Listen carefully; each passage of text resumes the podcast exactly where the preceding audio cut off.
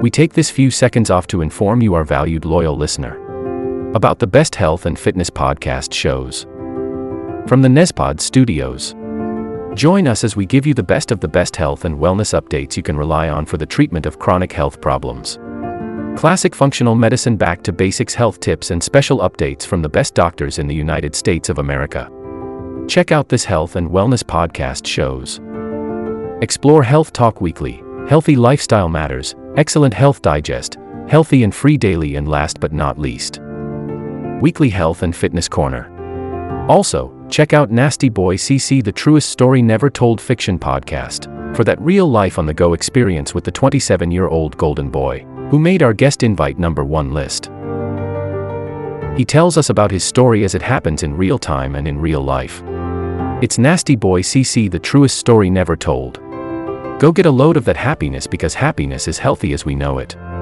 Join us every week as we continue to provide you the best of health and fitness wellness updates from around the globe. Enjoy the show.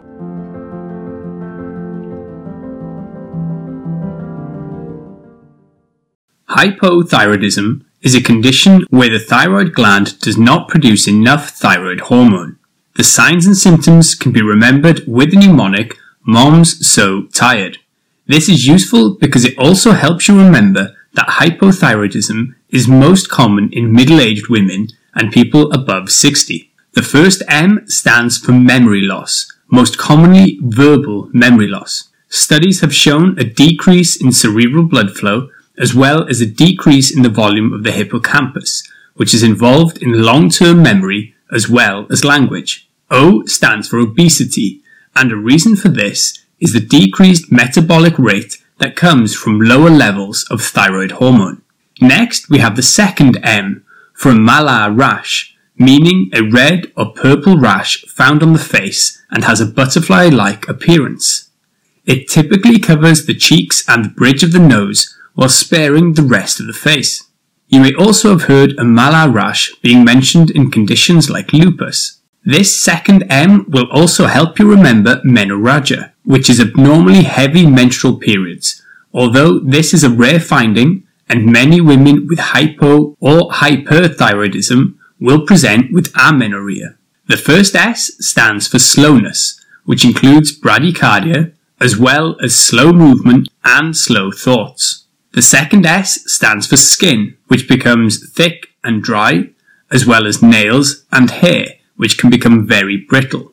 Looking at eyebrows specifically, people with hypothyroidism actually tend to lose the hair in the lateral one third of their eyebrows. Next we have O, which is to help you remember that these findings typically appear slowly over time. Also under O is obstipation, which means severe constipation, helping us to remember many patients with hypothyroidism also end up constipated, as thyroid hormone helps to keep the bowel moving well. T is for tiredness, which includes lethargy, and this ties in with the slow physical and mental manifestations. I is to help us remember intolerance to cold, and this is because with a lack of thyroid hormone, there is a lower amount of energy being released and utilized in order to regulate body temperature.